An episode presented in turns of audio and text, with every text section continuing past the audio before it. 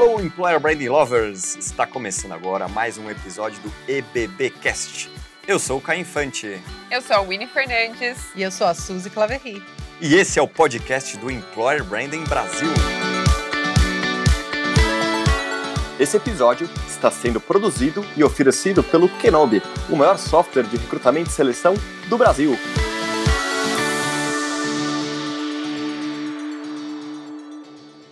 Olá, Employer Lovers! Mais um episódio do nosso podcast. Hoje estou eu e Suzy aqui, e uma convidada super especial. Mas antes de apresentar nossa convidada, vamos a alguns recados, né? No podcast também vale seguir, tá? Eu sei que não é tão intuitivo, principalmente no Spotify, mas clica lá ó, em seguir, que nos ajuda e assim vocês também ficam sabendo antes, recebem a notificação. Combinado? E bom, vamos apresentar a nossa convidada super especial de hoje, que é essa Cristina, que é líder de Employer Branding no Quinto Andar. Kessia, seja super bem-vinda. Muito obrigada. Eu que sou aí do mundo de startups, estou muito, muito, muito curiosa para saber o que, que vocês estão fazendo, quais são as principais estratégias. Então, com certeza, a gente tem muito do que aprender aí com você hoje. Para começar, se apresente. Acho que é melhor aí você contar um pouquinho mais de quem você é. Oi, gente. Primeiramente, obrigada pelo convite, obrigada por me receberem aqui. Sou super fã de vocês, acompanho os canais. É uma super honra estar aqui dividindo um pouquinho do que eu sei com vocês. Espero que seja uma troca produtiva para todo mundo.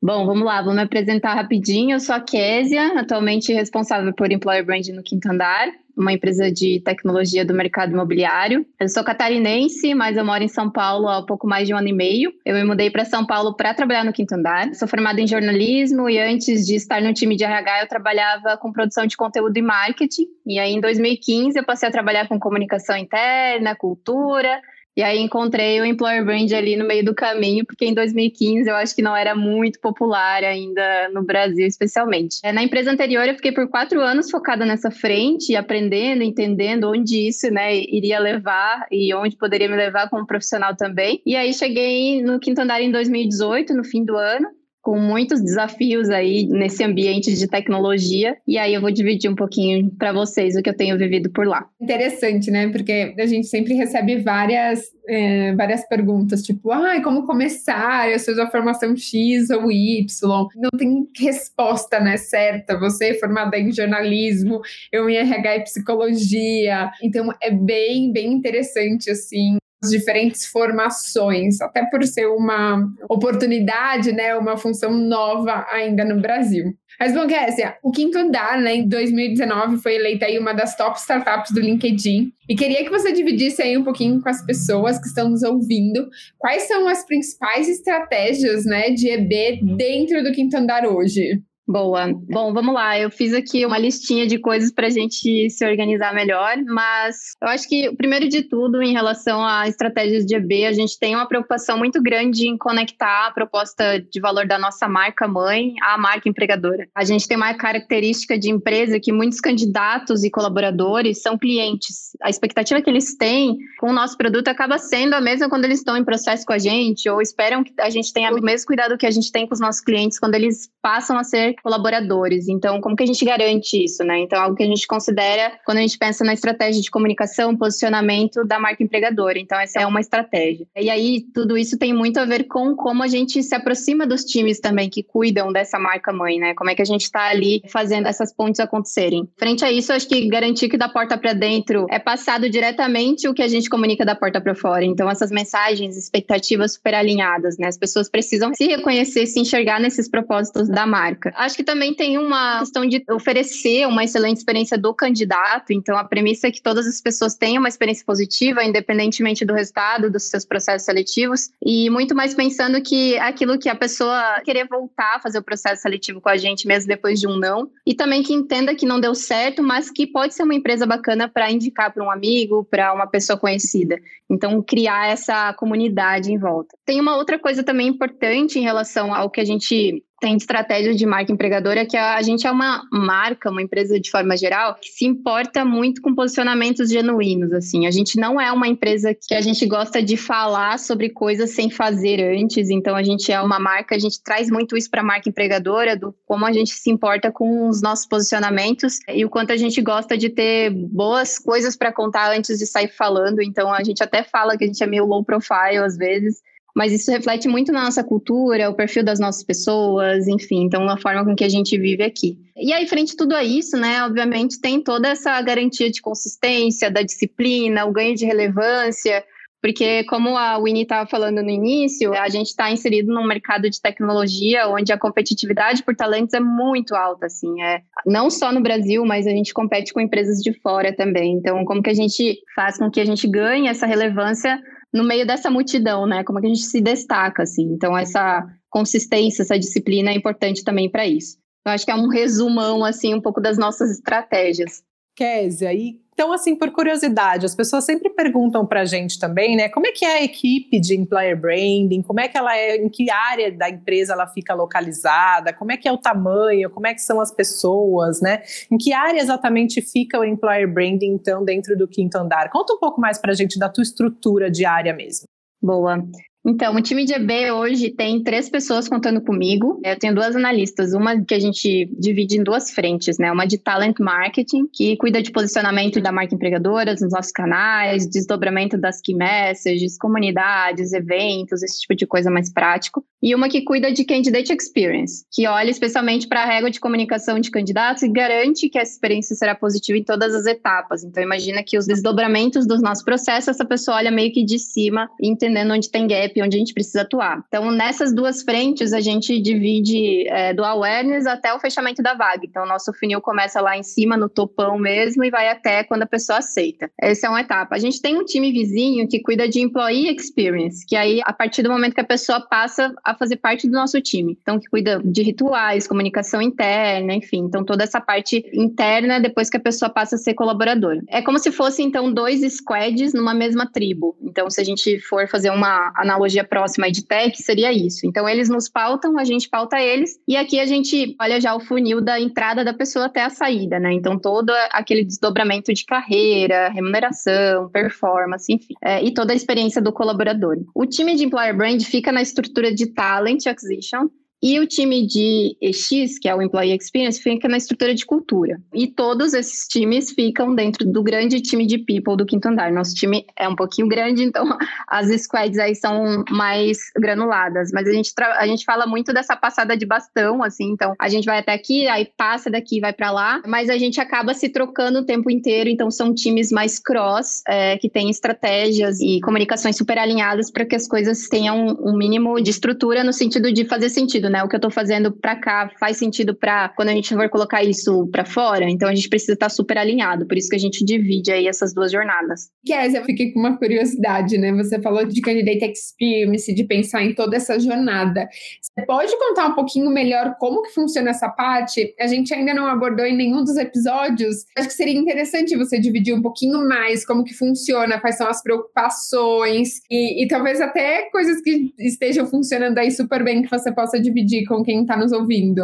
Legal. Bom, essa cadeira é bem nova na nossa estrutura, assim como vocês nunca tiveram a oportunidade de abordar aqui, eu acho que ela é nova de forma geral, né? No nosso caso, quando a gente decidiu trazer essa pessoa para cuidar dessa jornada, foi muito num momento em que a gente estava com um pico elevado de vagas e não conseguindo oferecer a melhor experiência de todas, assim, daquela padrão, porque justamente por conta desse volume. Então a gente precisava de alguém que desse esse apoio no processo, meio que também tendo esse olhar meio crítico assim em relação ao processo seletivo, para que a gente enxergasse alguns gaps que a gente tinha, assim. Então, ela veio por uma necessidade de volume também. E aí, então, depois a gente foi criando essa cadeira meio que na prática, né? E aí essa pessoa hoje, ela é responsável por fazer essa auditoria do processo constantemente. Então, a ideia é que o processo seletivo ele não se torne algo tão automático, assim, apesar de que algumas coisas já são automatizadas, né, já seguem o fluxo, a ideia é que a gente tenha esse olhar super apurado para fazer pequenas melhorias ou grandes melhorias com o passar do tempo, assim, para que a gente não caia nessa de ficar sempre a mesma coisa. Então, essa pessoa, ela olha para esse processo seletivo meio que de cima, entendendo onde tem gaps e garantindo que todas as pessoas consigam ter uma experiência positiva no nosso processo. Então, uma das premissas, por exemplo, é que todas as pessoas recebam um retorno retorno independentemente da etapa. Parece que é, é básico, né? E realmente é. Mas quando a gente está falando de um funil que é muito volumoso, a gente precisa garantir isso de uma forma mais estruturada ainda, que é garantir um retorno de primeira etapa, por exemplo, em X dias. Vamos colocar, sei lá, em cinco dias. Então, todas as pessoas que entram vão receber um retorno de primeira etapa em cinco dias. Então, essa pessoa ela vai fazer essa auditoria para entender se esses SLAs do processo estão sendo cumpridos e as pessoas estão recebendo essas informações no tempo que elas precisam receber. Então a gente vai cuidando desses detalhes assim que às vezes se perdem com o tempo. Frente a olhar para essa auditoria do processo, essa pessoa também cuida da mensuração dessa experiência, as pesquisas que a gente envia, a tabulação desses resultados, os planos de ações que a gente precisa fazer para garantir que aquilo que apareceu, por exemplo, na pesquisa não volte a aparecer mais. Então, o que está acontecendo? É um problema de processo, é um problema de comunicação, e a gente vai olhando muito no detalhe das coisas. É, então, acho que é um pouco isso que a cadeira hoje de Candidate Experience faz, e tem sido super importante para a gente, assim, porque é um olhar terceiro que não está envolvido necessariamente no processo seletivo, mas que tem conhecimento disso de como funcionam as etapas, os prazos e, enfim, e olha de forma bem apurada para toda essa jornada. E uma coisa que eu não falei também é um pouco dessa régua de comunicação, né? Então, essa pessoa ela também acompanha essa jornada do candidato para também melhorar cada vez mais essa régua de comunicação. Eu acho que agora, no momento que a gente está de trabalho remoto, de as pessoas estarem mais ativas no mercado como um todo, para algumas, né? Então, o quanto a comunicação precisa ser revista para garantir uma boa experiência dessas pessoas, o processo precisa ser revisto, né? Para algumas empresas aí foi difícil passar todo o processo para online. Então, a ideia é pensar nessas experiências diferenciadas, assim. Então, a gente tem um pouco desse olhar um pouco mais apurado, assim, para o processo, para cada etapa mesmo. Por isso que a gente decidiu ter essa cadeira. Que bacana, Kézia. Eu acho que faz todo sentido, né? Não é à toa que eu sempre falo que it's all about people, it's all about experience. É tudo sempre sobre pessoas e sobre experiências, né? Quem me conhece no mercado sabe que eu sempre uso essa frase. Acho que, embora não seja o mesmo conceito de employer branding, a questão da experiência tem um papel fundamental na reputação de marca empregadora, né? Não tem como a gente dissociar aí, como a gente fazer essas coisas caminharem sem estarem de mão dadas para funcionar, né? Então, o employer branding, a reputação da marca empregadora realmente só vai funcionar se essas experiências de candidato e de colaborador realmente forem positivas, né? E aí, até aproveitando esse gancho que você falou que a questão de experiência do candidato está dentro da tua área de employer branding, né? Que vocês têm um olhar especial para isso. Conta pra gente um pouco como é que foi essa transformação de experiência do candidato, só para os nossos ouvintes aí também. Muita gente pergunta pra gente, né? Ah, como é que as empresas trabalhavam a questão de experiência do candidato antes da pandemia e depois da pandemia? O que é que mudou nesse teu processo? Aproveitando esse gancho da experiência, conta um pouco pra gente, então, como é que foram essas mudanças? O que, que você acha é que funcionou melhor e o que vocês pretendem até adotar nesse processo aí de mudança de experiência um pouco forçada, né, da maioria das empresas em relação ao Covid, mas que eu acho que trouxe coisas bem benéficas para essa experiência do candidato. Conta pra gente um pouquinho como é que foi isso no quinto andar.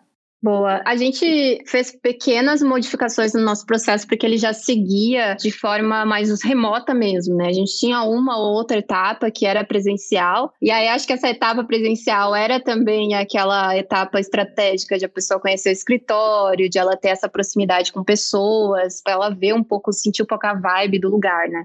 Então a gente perdeu nesse sentido por conta do distanciamento social. Em poucas etapas a gente precisou colocar de forma remota, mas como todo o processo já funcionava de forma remota, é, a gente não teve grandes problemas com isso. Acho que o maior desafio nesse sentido de passar etapas presenciais para remoto foi em vagas de volume em que a gente tem dinâmica de grupo. Então a dinâmica de grupo foi um pouco mais desafiadora, porque são várias pessoas na sala, então tem todo um gerenciamento ali de condução mesmo, né? Então acho que isso foi mais desafiador, mas que o time também conseguiu super adaptar rapidamente, assim. Mas eu acho que as coisas que mais mudaram, eu acho que foi muito mais a nossa forma da gente se comunicar com os candidatos, porque no momento em que as pessoas estão com bastante medo, né? Acho que existe muita incerteza pela frente, muitas pessoas perderam seus empregos, então tem todo um senso de urgência aí que mudou, né? Então acho que a nossa régua de comunicação, ela precisou ser adaptada para que fosse da forma mais transparente possível, assim. Então de trazer mais follow-ups, assim, para quem estava no processo. Espera um pouquinho, a gente também está seguindo de uma forma mais devagar, mas você tá com a gente aqui, fica tranquilo que a gente vai te dar um retorno em breve. Então a gente multiplicou aí essas comunicações para garantir que as pessoas ficassem tranquilas e que elas estavam com a gente, e as que não estavam, a gente dá um retorno também o mais rápido possível para que a pessoa se libere, né? Libere essa agenda e consiga partir para uma próxima oportunidade e, enfim, a gente não ficar cozinhando a pessoa, né? Então, eu acho que o que mais mudou foi um pouco desse posicionamento, assim, como que a gente comunica de forma mais rápida, de forma super transparente, para que as pessoas criem expectativas certas e que elas consigam se movimentar de forma rápida. Eu acho que o outro lado é verdadeiro também, né? As pessoas que estão no mercado hoje, a gente percebeu muito que as pessoas não querem sair da onde elas estão, né? Elas, principalmente perfis mais sêniores, assim, que já estão bem colocadas na empresa que trabalha há um tempo, enfim. Então, a gente percebeu que também também existiu, num primeiro momento, é, essa resistência de querer trocar de trabalho. Então, as pessoas ponderam ainda mais. Então, como é que a gente traz para a pessoa também na comunicação essa segurança de que ela trocar, ela está fazendo uma boa escolha também. A gente também tem diferenciais aqui, coisas legais para a pessoa que vão garantir o futuro dela também, né? Então, eu acho que, de forma bem geral, tudo foi essa comunicação, esse alinhamento, assim, para as pessoas que não queriam ver como é que a gente vende essa oportunidade de uma forma diferente diferente, mostrando que a gente é um negócio sólido, que a gente tem uma previsibilidade de futuro muito boa. E para as pessoas que estavam no mercado, como é que a gente acelera essas comunicações para que as pessoas fiquem menos ansiosas possíveis, assim. Então, acho que o principal foi comunicação mesmo. Sem dúvida, acho que essa questão da comunicação é realmente um ponto fundamental. E pelo que eu tenho visto, assim, ou pelo menos acompanhado das startups, muitas delas pedem ajuda para gente, mentoria aqui para o time do Employer Branding Brasil também. E acho que tem muito essa dificuldade, né, de trazer profissionais mais sêniores para esse cenário de empresas mais jovens, né, startups, etc., por conta de talvez né, ser um modelo, uma mentalidade, pensamento muito diferente ali do que elas estão acostumadas, né? Então acho que é natural que isso surja, e aí concordo plenamente contigo, essa questão de comunicação, de posicionamento né, das promessas de valor reais ali da empresa, essa comunicação constante. Tem vários pontos ali dentro dessa jornada de experiência do candidato que podem também demonstrar a segurança da empresa, né, a cultura da empresa, que com certeza podem ajudar aí a atrair esses talentos que para vocês com certeza também são importantes. Mas aproveitando para falar então aí de EB agora, tem alguma iniciativa iniciativa nessa tua jornada de employer branding no quinto andar? Alguma iniciativa que realmente você olhe para trás e fala: caramba, isso foi sensacional de ter feito? Uma iniciativa que você se orgulhe muito? E aí, puxando esse gancho também, alguma coisa que você fez de errado ou que não deu tão certo, digamos assim, nesse cenário e que você possa trocar essas experiências com quem está ouvindo a gente e de repente está implementando uma área de employer branding na empresa ou está querendo construir aí, mudar a sua carreira e partir para o cenário de employer branding. O que, que você acha que você podia compartilhar aqui com a gente, que foi uma coisa muito boa e que deu certo e alguns erros ou aprendizados aí que você podia comentar com a gente?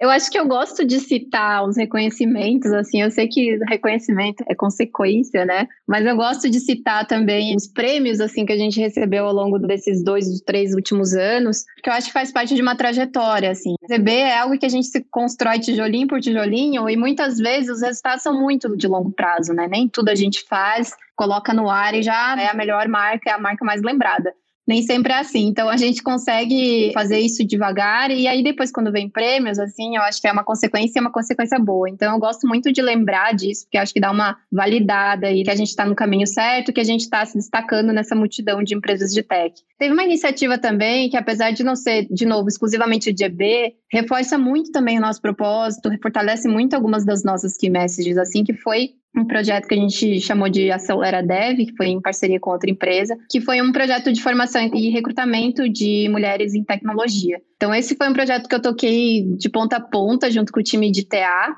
Foi muito desafiador e trouxe tantas informações e lições para nossa marca como um todo, assim, nos tirou muito de pontos cegos que a gente não via e reforçou muitas key messages que a gente não sabia como fazer, assim. Então, foi muito legal e eu acho que eu tenho bastante orgulho desse projeto que foi feito no ano passado. E acho que outras pequenas coisas do dia a dia, acho que são pequenas mudanças de processo, pequenas insights que a gente tem, assim, que quando vem o feedback positivo positivo do candidato também a gente fica super feliz. Eu vou contar aqui uma iniciativa que a gente fez, que eu gosto muito de exemplificar quando a gente está falando de experiência do candidato, né? Quando a gente fala de experiência do candidato, a gente tende a olhar na perspectiva do processo seletivo, né? Como é que a gente adapta o processo seletivo para gerar uma experiência, quando na verdade deveria ser a perspectiva sempre do candidato para o processo, né? E aí, uma vez a gente estava refletindo sobre isso e a gente fez uma dinâmica com várias pessoas de várias áreas que tinham entrado recentemente, com várias senioridades diferentes enfim. Colocamos elas numa sala, pegamos uma folha de papel, damos para elas e fizemos uma linha do tempo e pedimos para elas contarem para a gente como foi o processo seletivo. Então elas contavam lá, fiz entrevista no dia tal. E aí ali elas também colocavam sentimentos, estava ansioso por causa disso.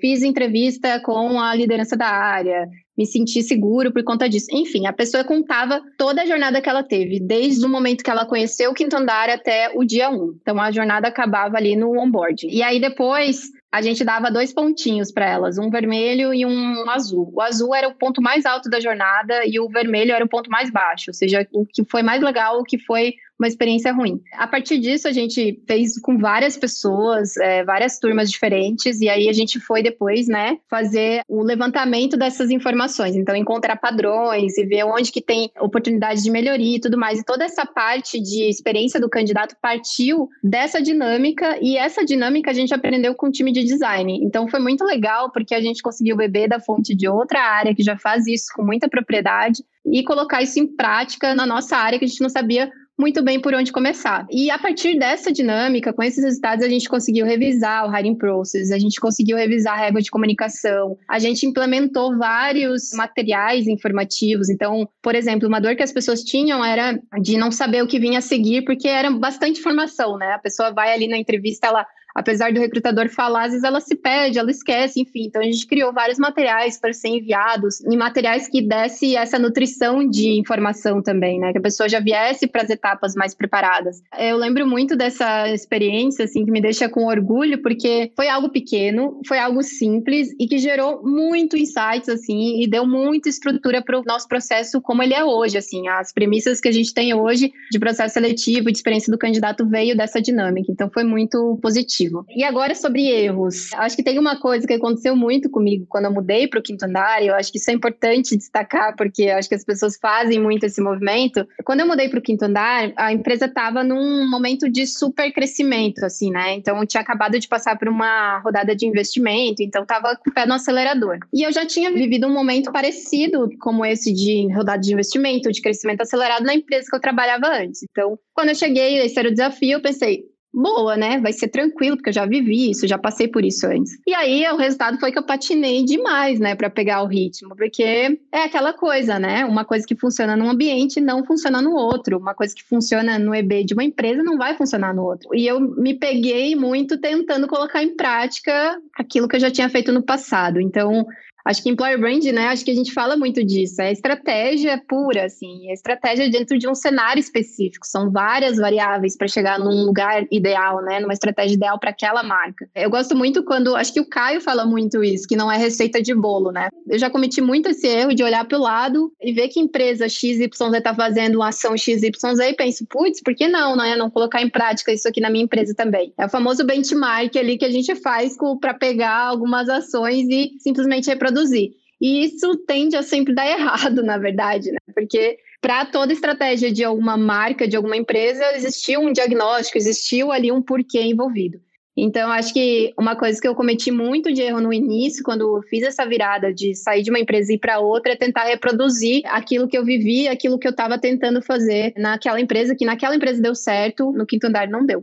Então, acho que essa é uma lição aprendida, assim. Acho que levar a sério quando a gente fala que é estratégia real. E estratégia é difícil de fazer, né? Não é algo fácil, assim. Claro que a gente sempre pode começar do pequeno, mas não é algo fácil porque tem todo um contexto envolvido. Então, acho que isso é importante de, de reforçar.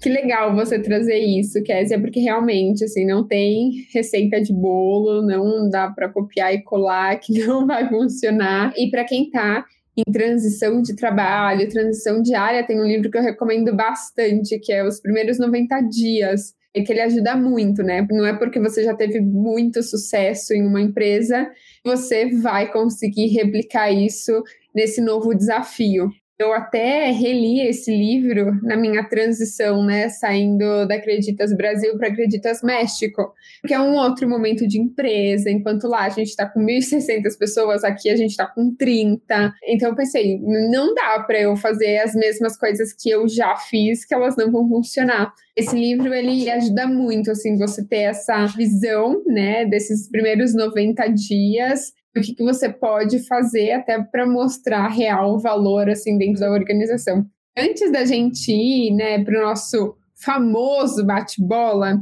eu queria entender um pouquinho das métricas. Né? Acho que isso faz parte também do estágio de EB que está dentro da tua empresa, mas queria entender como que você mede hoje o sucesso de employer branding dentro do quinto andar. Boa. EB como um todo pode e deve né, ter métricas específicas, então dependendo da estratégia de posicionamento, dependendo do que está dentro desse guarda-chuva. Então, no meu caso, por exemplo, o LinkedIn hoje é meu canal principal de fonte de atração para públicos estratégicos e para alguns outros públicos. Então, eu meço bastante o engajamento de forma geral, a qualidade da base que a gente tem lá.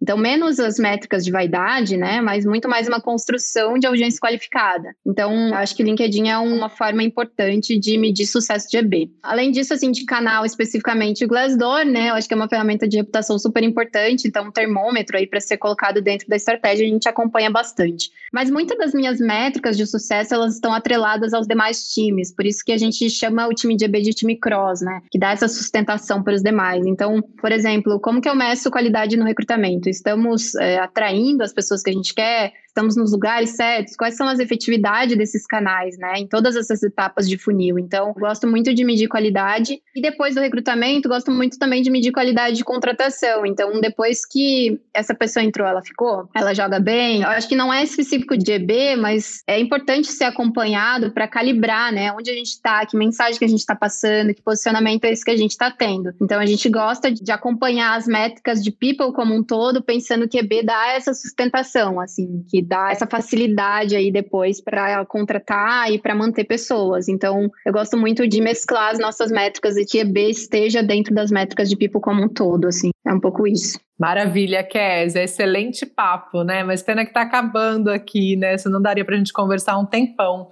Mas vamos lá para o bate-bola, Winnie?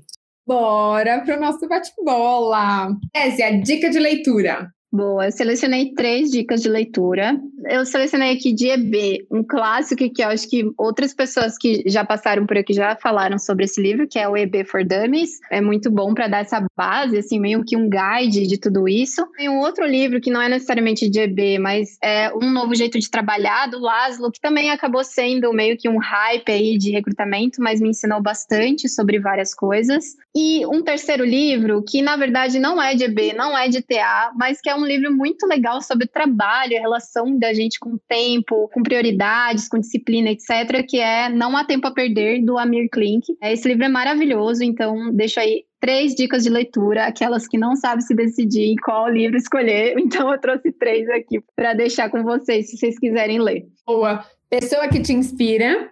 Também selecionei mais de uma mas eu deixei aqui duas pessoas que eu gosto muito de acompanhar, porque são pessoas que têm um trabalho relevante. Uma delas é o Amir Moini, ele faz EB no Netflix. Então eu gosto muito de acompanhar o que ele publica, as redes sociais dele, enfim, ele me inspira bastante, me dá muitos insights. Tem o Cassiano Mac, que faz diversidade e inclusão no Spotify, então também é uma pessoa que vale a pena acompanhar. Então gosto muito do trabalho dele também. Empresa que você tem como referência?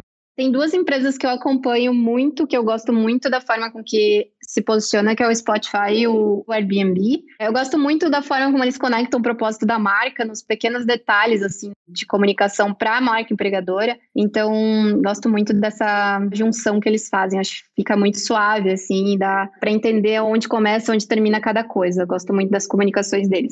Uma palavra ou frase, por que uma pessoa deveria trabalhar na empresa que você está hoje?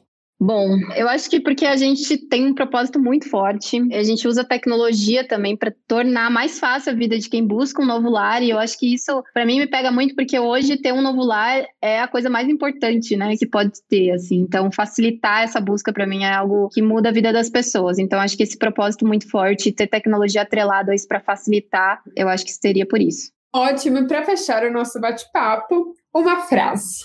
Gente, eu definitivamente não sei escolher uma coisa só, então eu trouxe duas frases, que é de um mesmo autor. Então, eu pratico yoga e eu pratico um método chamado Iyengar Yoga, e o Iyengar é o criador do método. Ele tem muitos ensinamentos e frases maravilhosas que trazem muito para nossa realidade, assim, que dá muito para se conectar com as coisas que a gente faz, que não necessariamente tem a ver com EB, mas se a gente for ver, tem muito. A primeira é: a singularidade do propósito deve ser o teu objetivo. Então, quando a gente está falando de EVP, tem tudo a ver com isso. E a grande arte de viver é aprender a viver na incerteza. Eu acho que quando a gente está vivendo esse momento totalmente incerto, em que a gente precisa rever estratégias o tempo inteiro, também tem a ver com EB. Então, trouxe de um mundo lá de filosofia de vida para o trabalho, mas que eu acho que funciona super.